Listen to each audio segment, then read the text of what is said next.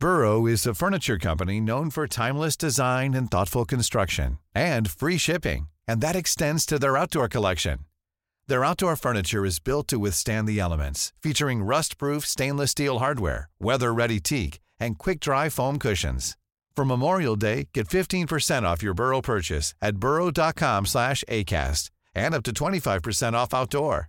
That's up to 25% off outdoor furniture at burrow.com slash ACAST. Mom deserves the best, and there's no better place to shop for Mother's Day than Whole Foods Market. They're your destination for unbeatable savings, from premium gifts to show-stopping flowers and irresistible desserts. Start by saving 33% with Prime on all body care and candles. Then get a 15-stem bunch of tulips for just $9.99 each with Prime. Round out Mom's menu with festive rosé, irresistible berry chantilly cake, and more special treats. Come celebrate Mother's Day at Whole Foods Market. Millions of people have lost weight with personalized plans from Noom, like Evan, who can't stand salads and still lost 50 pounds. Salads, generally, for most people, are the easy button, right? For me, that wasn't an option. I never really was a salad guy. That's just not who I am. But Noom worked for me. Get your personalized plan today at Noom.com. Real Noom user compensated to provide their story. In four weeks, the typical Noom user can expect to lose one to two pounds per week. Individual results may vary.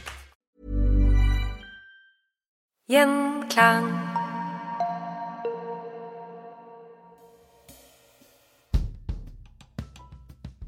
I Vang i Valdres levde det under krigen en jødisk gårdbruker. Han og familien var ikke bare forfulgt av tyskerne, men både før og etter krigen også av bygda. Har historien til Hans Salomon forandra Norge?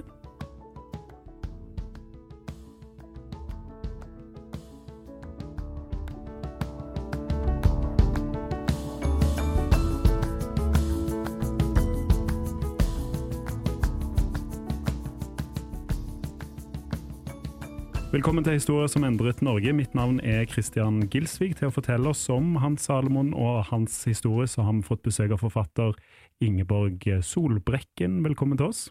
Takk. Du har skrevet boken 'Jøden og jorden'. Boken dokumenterer forfølgelsen av en jødisk bonde og hans familie fra 1939 til i dag. Hvem var Hans Salomon? Hans Salomon var en skoggrossist. Han var jødisk. Han hadde jødisk far og jødisk mor. Han var oppdratt i oppvokst i Kristiania, hvor hans far og onkel drev sko, startet skofabrikk, Salomons skofabrikk. Og han reiste da fra Norge som tiåring, fordi da pensjonerte hans far seg, og flyttet da tilbake til Endelig til Danmark etter en mange vandringer rundt omkring i Europa. Mm. Dette var en familie som drev internasjonal handel, og hadde da bodd og reist i veldig mange europeiske land. Mm. Hva tiår er vi på her? Ja, det spørs hvor man, hvordan man regner, men um, Men vi er før krigen? her er vi absolutt før krigen, ja. Og så Sigmund, han pensjonerer seg da i 1913, og da flytter han og familien fra Norge sammen med sine barn. Mm. Og de reiser da først til Danmark, hvor de da stopper en stund, og så drar de da videre til Tyskland. Mm. Og de, han vil egentlig sørover, men de blir da stoppet av første verdens, utbruddet av første verdenskrig, som gjør at de ikke kommer seg videre. Så blir de da i Tyskland en stund, og også litt i Sveits, til de da endelig flytter tilbake til Danmark. Dette er en velstående familie. Han, han, Hans får en vel, altså han har en veldig god barndom, beskriver du i, i boka. Det virker som om de har hatt en god oppvekst i Kristiania. Deres foreldre var jo velstående. Eh, I utgangspunktet var de ikke det. De jobbet seg opp, og dette var jo industrigründere, kan du si. Så de etablerte jo da denne skofabrikken, som da hadde opptil 100 ansatte, og distribusjon og salg til eh, Nord-Europa, også til Sovjetunionen. Mm. Så denne driften, den gjorde jo familien ganske velstående, ja, de hadde De tjente seg opp noen reserver som de da trodde de skulle leve godt på resten av sitt liv. Mm. Men eh, det skjer jo noe i, i Europa som gjør at, eh, at uh, denne familien òg ser at pengene ikke nødvendigvis er den, den tryggheten de, de, trenger. Hva er, som, uh, hva er, det som, skjer som gjør at de vender tilbake igjen til, til, Norge? Ja, det er jo ikke hele familien som vender tilbake, men uh, spesielt Sigmund Salomon, far til Hans, han er jo da mye ute og reiser i Europa. Og han er jo en meget språkmektig mann, så han leser italienske, franske, tyske aviser. Og følger da med på denne enorme, skremmende utviklingen som er i Tyskland, med antisemittismen som bygger seg opp, og kulminerer da i første omgang med Hitlers overtagelse i 1933. Og de hadde også slektninger som bodde i Tyskland, som de korresponderte med. Eh, Hans Salomons mor var tysk jøde.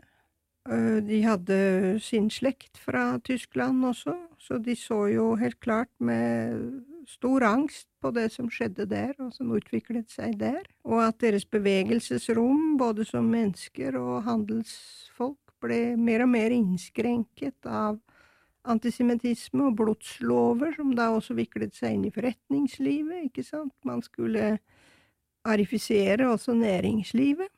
Og Danmark lå jo tett på Tyskland, så de var ganske sikre på at det kom til å skje noe der også. Iallfall at Danmark ville bli invadert. Men de hadde en eller annen tanke om, eller man kan si at litt naivt, at Norge ville stå utenfor dette her. Og det var vel også fordi de hadde opplevd sin eh, tid her, og disse barna også sin barndom her, som noe veldig godt og trygt, og de kunne liksom ikke tro at Norge også skulle bli slik. Mm. Det er vanskelig for oss å se for seg eh, kan gå gjennom eh, når en opplever verden rundt seg på en måte vende seg mot den uten noen spesiell god grunn. Men kommer de til Norge med i desperasjon, eller kommer de til Norge med først og fremst et håp? Jeg vil si de kommer hit med en blanding. Ja.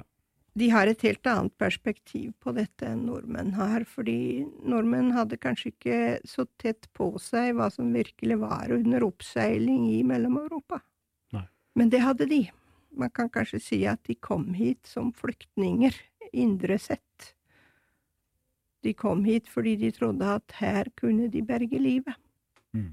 Sånn at det som var den sterkeste drivkraften deres for å flytte hit, det var at de trodde at her ville de ikke bli deportert og drept. Hvordan ender de opp i Valdres? Ja, dette var jo en familie som var veldig norske på den måten at de likte å gå i fjellet. De hadde et veldig forhold til natur og fjell. Og disse brødrene Salomon, de hadde da også moren deres, Melita Salomon. Hun hadde da også en affinitet til norske fjell, likte å gå i Jotunheimen, de hadde feriert mye i strøkene der. Så de var på en måte knyttet til norsk natur. Mm. Du skriver i, i, boka her at um, Og som kanskje er litt sånn å, Det litt over, var litt overraskende for meg å bli minnet på, kanskje, at uh, når en går i en liten plass som Valdres, går utenfor odel, så er det nok til at uh, det blir oppstuss i, i bygda. Uh, de, de, har jo norske røtter på, og, og velstående, men de er jo annerledes i bygda Valdres. Hvordan er dette møtet med, med familien Salomon og, og, Valdres? Ja, det er nok en total kulturkollisjon på alle måter. Og det er jo også at her er det et veldig komplisert psykologisk, kulturelt bakteppe. Fordi odelsrett og skal vi si retten til å eie jord i Norge har vært veldig, veldig rotfestet i vår nasjonale identitet. Arne Garborg hadde jo mareritt uh, i tiår av sitt liv fordi han hadde gitt fra seg sin odel. Altså, så det sitter så sterkt i. Og at da en uh, slekt er så uheldig at de mister gård og grunn på grunn av konkurs Dette var jo på 20-tallet, hvor det var mange som gikk konkurs. Det var dårlige tider. Det er en tragedie. Dyp, dyp tragedie. Og her ble det jo også litt komplisert også fordi eh, det var sikret et føderåd på gården for de som da var igjen av slekten, altså hun som da hadde før vært husfrue på gården, hun satt på føderåd med sine barn i, i en annen ende av huset. Og hvis man tar og ser det fra deres perspektiv, så er det jo klart at det er ikke lett. Nei. På 20, tidlig 20-tallet så var det da en Hemsedøl, som da er et tilgrensende dalføre for Vang Valdres, som da kjøpte dette konkursboet og overtok gården. Og selv det var vanskelig. Mm. At det kom en Hemsedøl. Mm. Og hva, eh, hva skal man da ikke si om utlendinger? Og jøder, til og med. Eh, det måtte bli veldig, veldig problematisk. Hva var nordmenns generelle forhold til, til jøder på den tiden? Det er sikkert litt nyansert, fordi i denne bygda her så Jeg vet ikke om noen oppi der noen gang hadde sett en jøde. Og dessuten så var de jo også litt vernet fra denne antisemittiske strømmen som man hadde i Norge, eh, for eksempel gjennom avisene, Aftenposten, andre presseorganer som jo var veldig ute med antisemittisk stoff i mellomkrigstiden. Disse presseorganene hadde ikke abonnenter, tror jeg, der oppe. Jeg tror også det var de færreste der som abonnerte på Nasjonen. Eh, så man kan ikke si at det var noe jødehat som gjorde seg gjeldende i Valdres, iallfall ikke oppe i Vang der, fordi det var noe som var helt, helt perifert fra dem. I 1939 var det heller ingen medlemmer av Quislings parti der oppe. Men det som er veldig signifikant og avgjørende her, det er at det var en mann der oppe fra som het Torstein Høverstad. Han var oppvokst på en gård ikke langt fra den gården som Salomon kjøpte. Og han var en stor autoritet i Vang og i Valdres. Og han var også en nasjonal autoritet. Han var doktor filos, han var skolehistoriker og statsstipendiat, og han satt som redaktør for Pedagogisk tidsskrift i, i mange år, så han hadde en stor tyngde. Og han setter da i gang i lokalavisen en veldig kampanje, og også blant lokalbefolkningen, om at denne familien ikke må få konsesjon på dette bruket. Han setter ikke bare i gang en lokal kampanje, men han setter også i gang en nasjonal kampanje. Han kontakter sin venn Halvdan Koht, som da var utenriksminister. Det er helt på det nivået, ja. Det er helt på det nivået der. Og det går nedi den problematikken at uh, utlendinger og jøder skal slett ikke få anledning til å odle jord i Norge. Mm. Og det er, skal vi si, en stor, stor pakke av en problematikk som uh, sikkert mange faghistoriske eksperter har mye å, å si om. ja. Men iallfall så fikk da denne mannen og hans skriverier en veldig negativ innflytelse på dette, fordi han fikk mange med seg. Mm. Og han utløser da også et skred av veldig hatske ufine innlegg i lokalavisen mot dem. Ja. Han er, blir på en måte en slags anfører. Og det var veldig, veldig uheldig. Så jeg må nesten få lov å peke på han når jeg eh, blir spurt om hvem det var som brakte jødehatet til Vang. Mm. Og den kom altså fra en statsstipendiat og en representant for statens utdanningsvesen, altså fra akademia. Mm. Skulle kanskje trodd at det kom fra en annen plass, egentlig. Som Ja. at det kom fra Ja. Enten om det hadde vært konkurrerende bønder, eller det hadde vært noen andre som var, var interessert i den jorda. da. Ja, altså, det kunne man Der fantes det vel en, en viss uh, grobunn for en avstand, men saken var jo den at dette bruket var det ingen som hadde råd til å kjøpe. Fordi det hvilte veldig mye pantegjeld på det. Mm. Og også et føderåd, og det var jo to store belastning, er for den som skulle kjøpe, også til en god pris, fordi innkomsten på et sånt bruk ville jo ikke være en slik art at du kunne leve av det med en slik øh, gjeld som skulle betjenes. Mm. Eller det ville iallfall være stritt og vanskelig.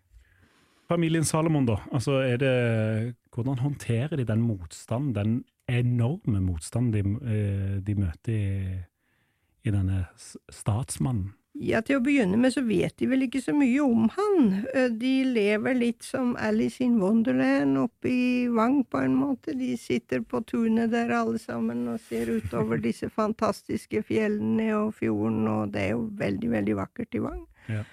Og har nok ikke så veldig stor til å begynne med føling med hva som skjer. Eh, De abonnerer jo ikke på lokalavisen, så de ser jo ikke det som blir skrevet der. Nei. Folk der oppe er jo veldig tause. Mm, kaller det ofte den tause manns kultur som råder der, så de er ikke så veldig kommunikative med å fortelle hva det er som foregår. Men jeg må jo også understreke at eh, de møter også hyggelige folk der, som er av en litt annen art. Og en som da sto imot denne Høverstad der oppe, det var da en lærer fra Grenda som het Johannes Havre. Han var fra det frisinnede Venstre, og han ønsket Han var også en, en målmann, og han ønsket Salomon velkommen til gards, og skrev da, tok initiativet til å skrive til Landbruksdepartementet for å si at uh, denne mannen burde få konsesjon. Det er viktig å se at det ikke var liksom en sånn ensartet uh, negativitet, men det fantes noen Mm.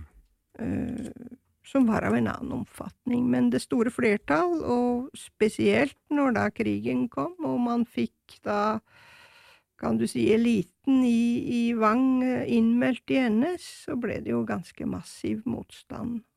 Når krigen kommer, så må jo ting ha endra seg, men er det, er det Hvordan er situasjonen før krigen bryter ut? Er det, er det, skjer, det, skjer det gradvis, eller er det på en måte under okkupasjonen så, så er det et eh, veldig sånn hardt taktskifte for, for eh, Hans Salomon og familien hans? Nei, jeg tror det skjer gradvis, fordi det er flere uheldige forhold som griper inn i hverandre.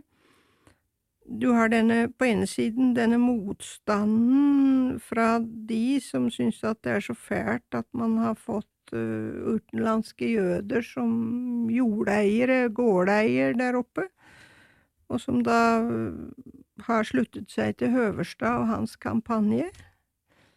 Men i og med at de da til slutt får konsesjon, da, i, eh, like før krigen, så er det jo ikke noe mer å få gjort noe med. Men det ligger jo allikevel der som en sak at hvis han, denne jødiske familien, eier denne og driver denne gården i ti år, så vil de odle jorden for sine etterkommere. Og det er nok også et moment i dette her, at man tenker at det må forhindres. Og så får du da en oppbygging med at Quisling, NS, appellerer til sterkt til bøndene, fordi de baker da odel og ett inn i sitt rasistiske program. De eh, drar en falsk forbindelseslinje mellom den gamle norske selvråderetten og inn i dette forferdelige blot og boden. Og det forfører da en del bønder til å melde seg inn i NS, og også i Vang. Så skjer det da en gradvis massiv innmelding i NS eh, blant de som styrer med banken og kommunen. Du åpner jo boka di 'Jødene og jorden' egentlig med brevet, eh, og det er et brev som, eh, som aldri blir sendt, men som noen har skrevet, og som har hatt noen tanker og kjent på noe, og uh, ført en penn her. Jeg Syns det er jo en uh, det, det er sterke, sterke setninger i, i, i det, det brevet. Har du lyst til å lese noen av, av de for, for oss? Ja, det er jo på dansk, fordi det er skrevet av Gunvor Salomon, som var dansk, og hun skrev jo dette til en etter krigen, egentlig til en venninne i Vang. Um, det handlet om ting hun hadde opplevd der, som var veldig traumatisk for henne. Eh, men hun kjente det ikke.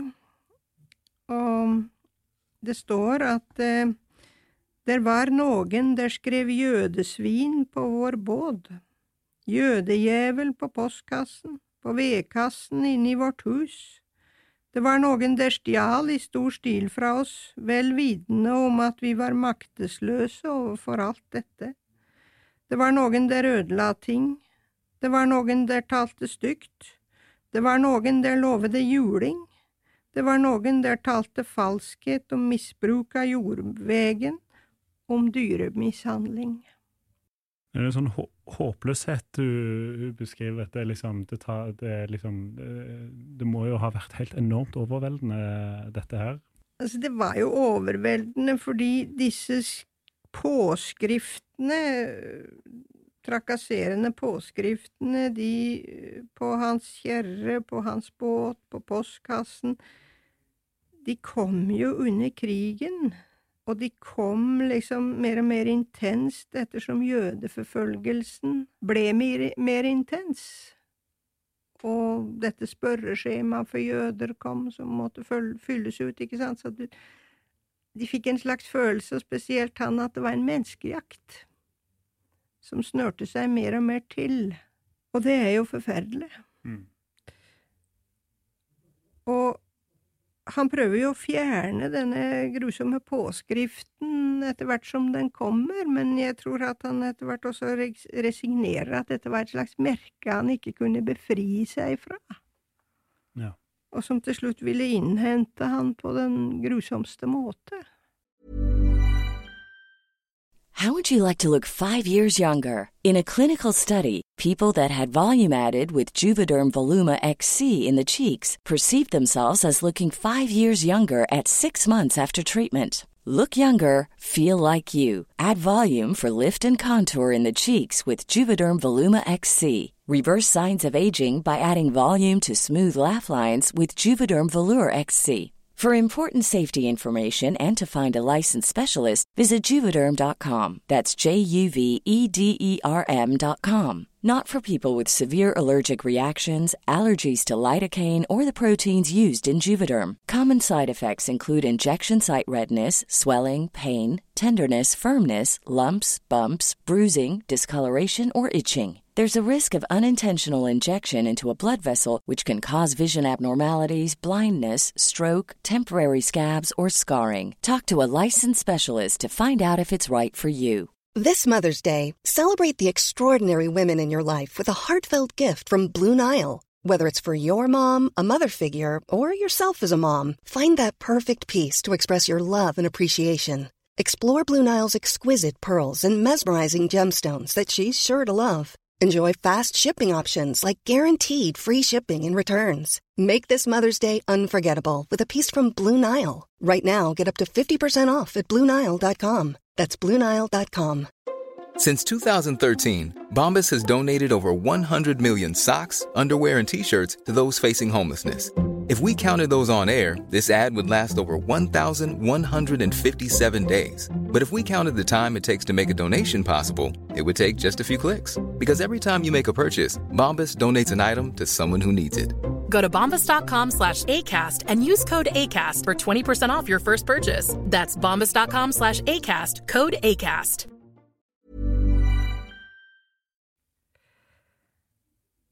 Og Vi har jo ikke noe bevis for hvem som gjorde dette, men at det var uh, bygdefolk, det er det jo ingen spørs om at det var. Og om det var uh, medlemmer av NS eller ikke medlemmer av NS uh, Han fikk jo et trusselbrev også under krigen som ga seg ut for å være fra hele bygda. Det viste seg siden at det ikke var det, at det var to stykker, eller tre, tror jeg, som sto bak brevet, som var fra grenden. de var ikke medlemmer av NS, noen av dem.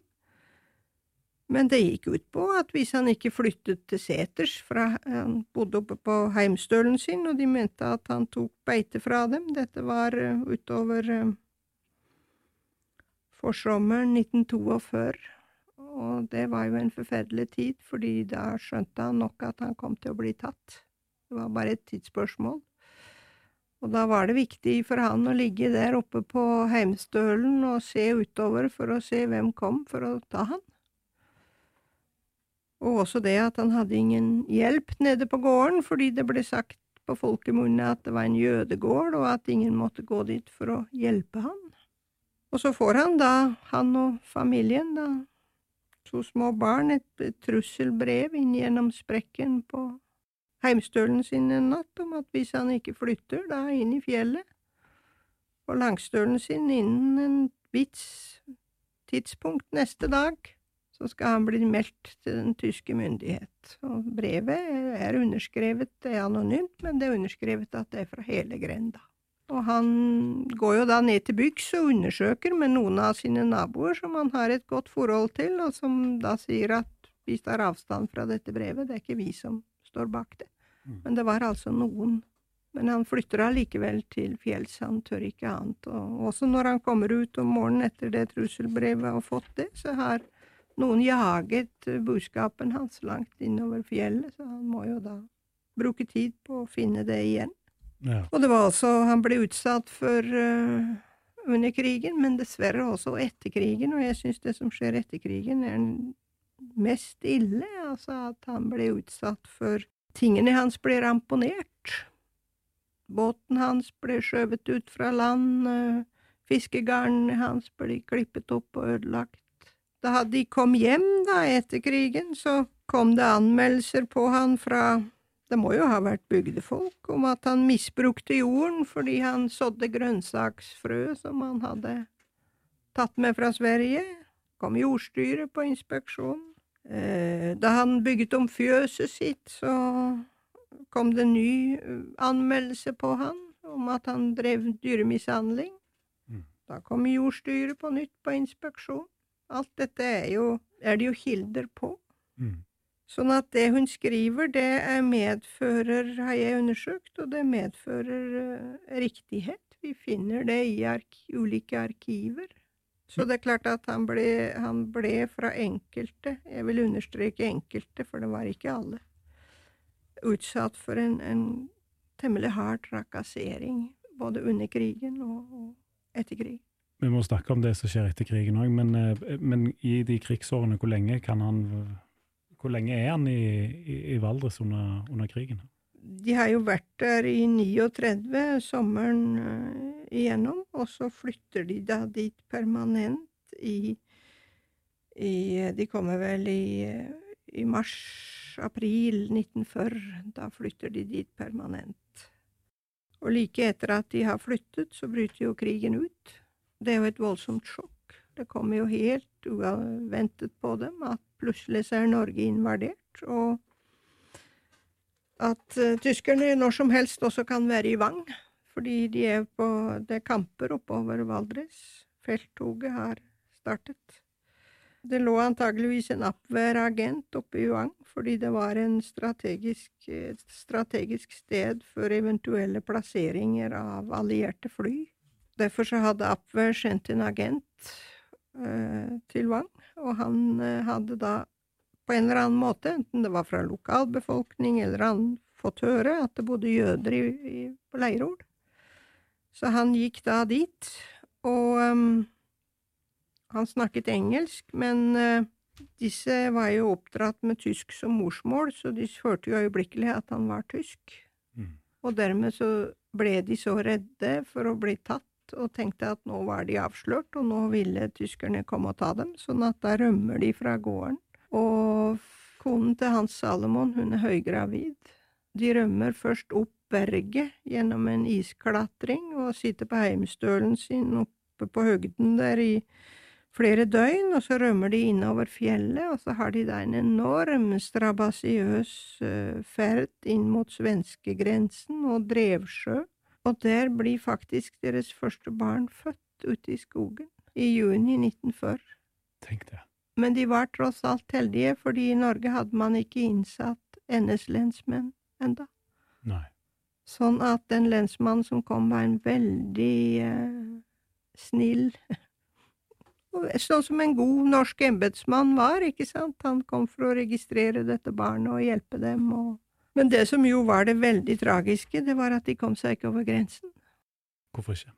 Fordi eh, svenskene hadde ikke åpnet grensen for flyktninger ennå. Vi vet jo også fra norgeshistorien at selv kronprinsesse Märtha hadde vanskeligheter med å komme over grensen, så de kom seg ikke over. De lå lenge ved grensen og prøvde på alle mulige måter å kontakte slektninger i Danmark, i Sverige, som skulle hjelpe dem, men de, de kom ikke over. Mm. Det var ikke åpnet, så de måtte da dra tilbake til Vang i Valdres. Mm. Og søkte da flere ganger under krigen om, om å få utreisetillatelse til Danmark, men i og med at de da hadde norsk statsborgerskap, så ble de nektet. Men han blir eh, tatt til slutt. Han blir da tatt av uh, lensmann, NS-lensmann i Vang, Ole Oppdal, som da arresterer han sammen med en mann fra statspolitiet. Han lurer han inn i en felle, og så arresterer han han. Og han blir da senere bobestyrer, første bobestyreren hans, som også inndrar hans penger, fordi han er samtidig revisor i banken, hvor Salomon har sparepengene sine. Så blir han satt på Berg, men heldigvis så oppstår det et stort arbeid på hans slektsside i Danmark, fordi han har da dansk far, og derved også en, en dansk innfødsrett, og derfor så gjør den danske konsulen i Norge en virkelig heroisk innsats og får reddet alle jøder i Norge i, som han vet om, unntatt hans søster, som han ikke klarer å finne, og som da dessverre går med Donau og, og blir drept i Auschwitz. Så klarer han da å få reddet 16 personer som han kan omgjøre statsborgerskapet til fra norsk til dansk. Og i og med at Danmark hadde en samarbeidspolitikk med Tyskland, så hadde han et handlingsrom til å få disse ut av Norge og få gi dem innreise i Danmark, og derved redde deres liv. Og slik gikk det også med Hans Salomon og hans tante. De ble, deres statsborgerskap ble takket være den eh, danske konsulen omgjort, og han kunne da bli frigjort fra Berg, og, og reiste da fra Norge, og hoppet av i Sverige, og ble der krigen igjennom. Mm. Dette var da februar-mars 43. Det som sjokkerer mest når jeg leser i boka di, er jo hvordan Hans Salomon og jødene blir behandla etter krigen. Ja. Det, Hvorfor, hvorfor behandler nordmenn jødene så, så vanvittig dårlig etter krigen? ja, det kan man virkelig undre seg på, man, men jeg tror mye av det handlet om at de hadde ikke tatt inn over seg hva som virkelig hadde skjedd med jødene. Det har tatt Norge, og kanskje mange andre land, tiår å å ta inn over seg denne forferdelige grusomheten. Og man ville også distansere seg fra det, man hadde behov for det. det dette var tyskernes prosjekt, vi hadde ikke noe med dette å gjøre. Det at det er Bygde-Norge, og at det er en liten, liten plass, spiller det noen rolle, eller? Jeg tror det at man eh, i Vang og Bygde-Norge så hadde man ikke så stor eh, innsikt i hva det egentlig var som hadde foregått med jødene, og man var da på en måte litt avskåret fra resten av verden, og derved heller ikke satt under noe slags eh, press for å korrigere sine ting, eller eh, man kunne litt gjøre som man ville. Det er jo litt eh, på sånne avsidesliggende bygder at det blir som sånne gamle høvdingeseter, at man rår seg selv på godt og vondt. Ja. Men det som skjer når han kommer hjem, da, det er jo at han finner huset sitt plyndret, for det første. Ja. For det andre så får da lensmannen, som da hadde arrestert han, øh, antakeligvis også stjålet fra hans penger i, banken, inndratt hans bo videre, ransaket hans hus, han, han går da fri for straff. Sånn at han kan han da når som helst møte opp i bygden der. Han blir utsatt for øh, trakassering fra nærgående menn som antageligvis vil bli kvitt ham. Det får han til å anmelde. Han har da funnet ut uh, i mellomtiden hvem det var som skrev dette trusselbrevet til han i 42, så han går da til anmeldelse av disse personene for at de har truet han på en måte som da fremkalte alvorlig frykt. Det må man jo virkelig si at det må gjøre hos en jøde i 42.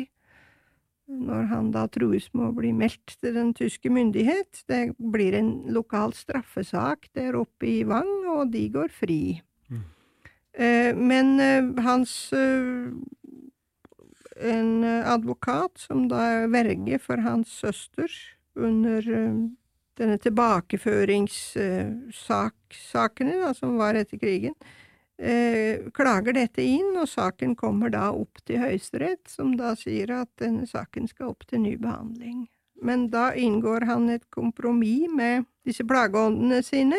Hva det går ut på, det vet jeg ikke, fordi det har vi ikke sett hva inneholdt. Men i mellomtiden så har han hatt en forpakter på gården som totalt har vanskjøttet som har kvittet seg med hestene, som har stjålet flere av hans uh, dyr, sånn at han må da reise sak mot han også, som kommer opp i voldgiftsretten, hvor da forpakteren blir dømt til å flytte, fordi han har også på en måte bosatt seg på gården og vil ikke flytte. De hm. får han ikke ut.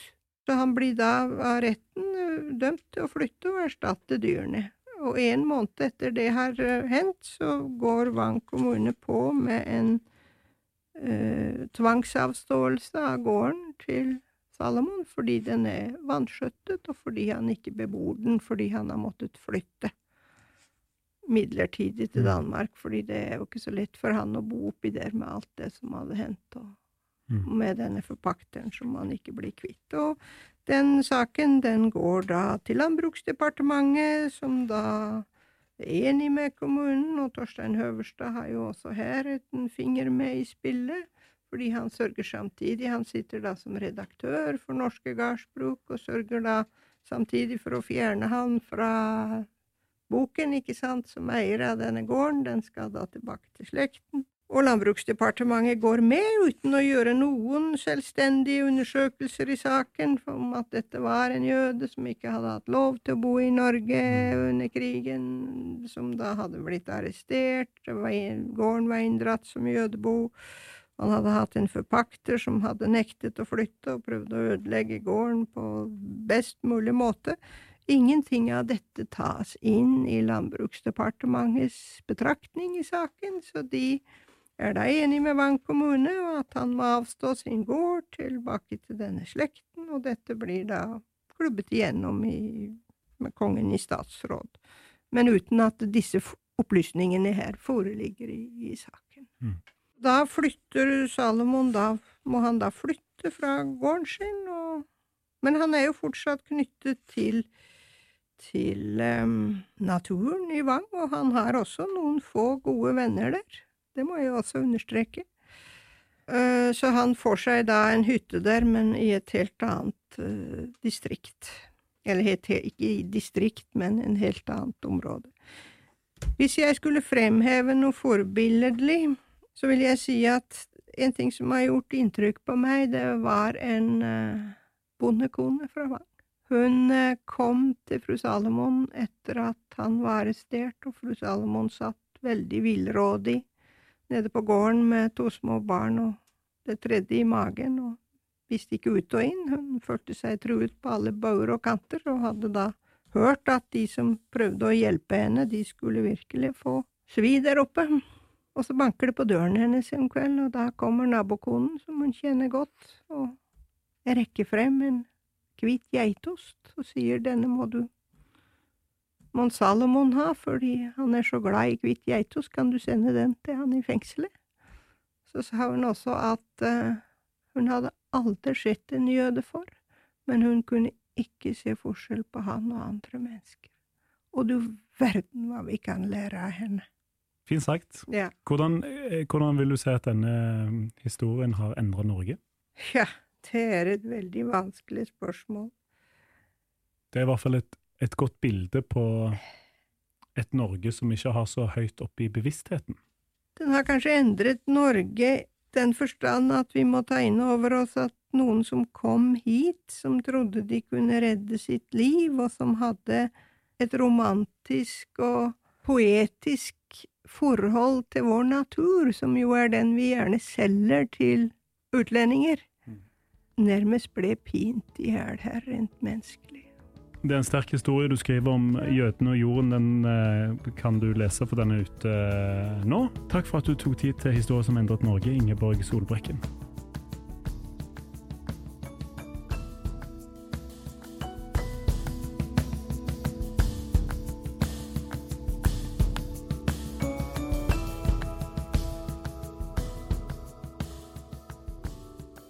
Gjenklang.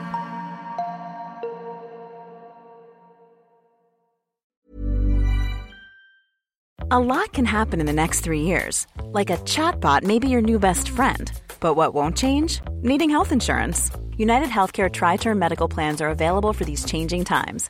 Underwritten by Golden Rule Insurance Company, they offer budget friendly, flexible coverage for people who are in between jobs or missed open enrollment. The plans last nearly three years in some states, with access to a nationwide network of doctors and hospitals. So, for whatever tomorrow brings, United Healthcare Tri Term Medical Plans may be for you. Learn more at uh1.com. Mom deserves the best, and there's no better place to shop for Mother's Day than Whole Foods Market. They're your destination for unbeatable savings, from premium gifts to show-stopping flowers and irresistible desserts. Start by saving 33% with Prime on all body care and candles. Then get a 15-stem bunch of tulips for just $9.99 each with Prime. Round out Mom's menu with festive rosé, irresistible berry chantilly cake, and more special treats. Come celebrate Mother's Day at Whole Foods Market. Here's a cool fact a crocodile can't stick out its tongue. Another cool fact you can get short term health insurance for a month or just under a year in some states.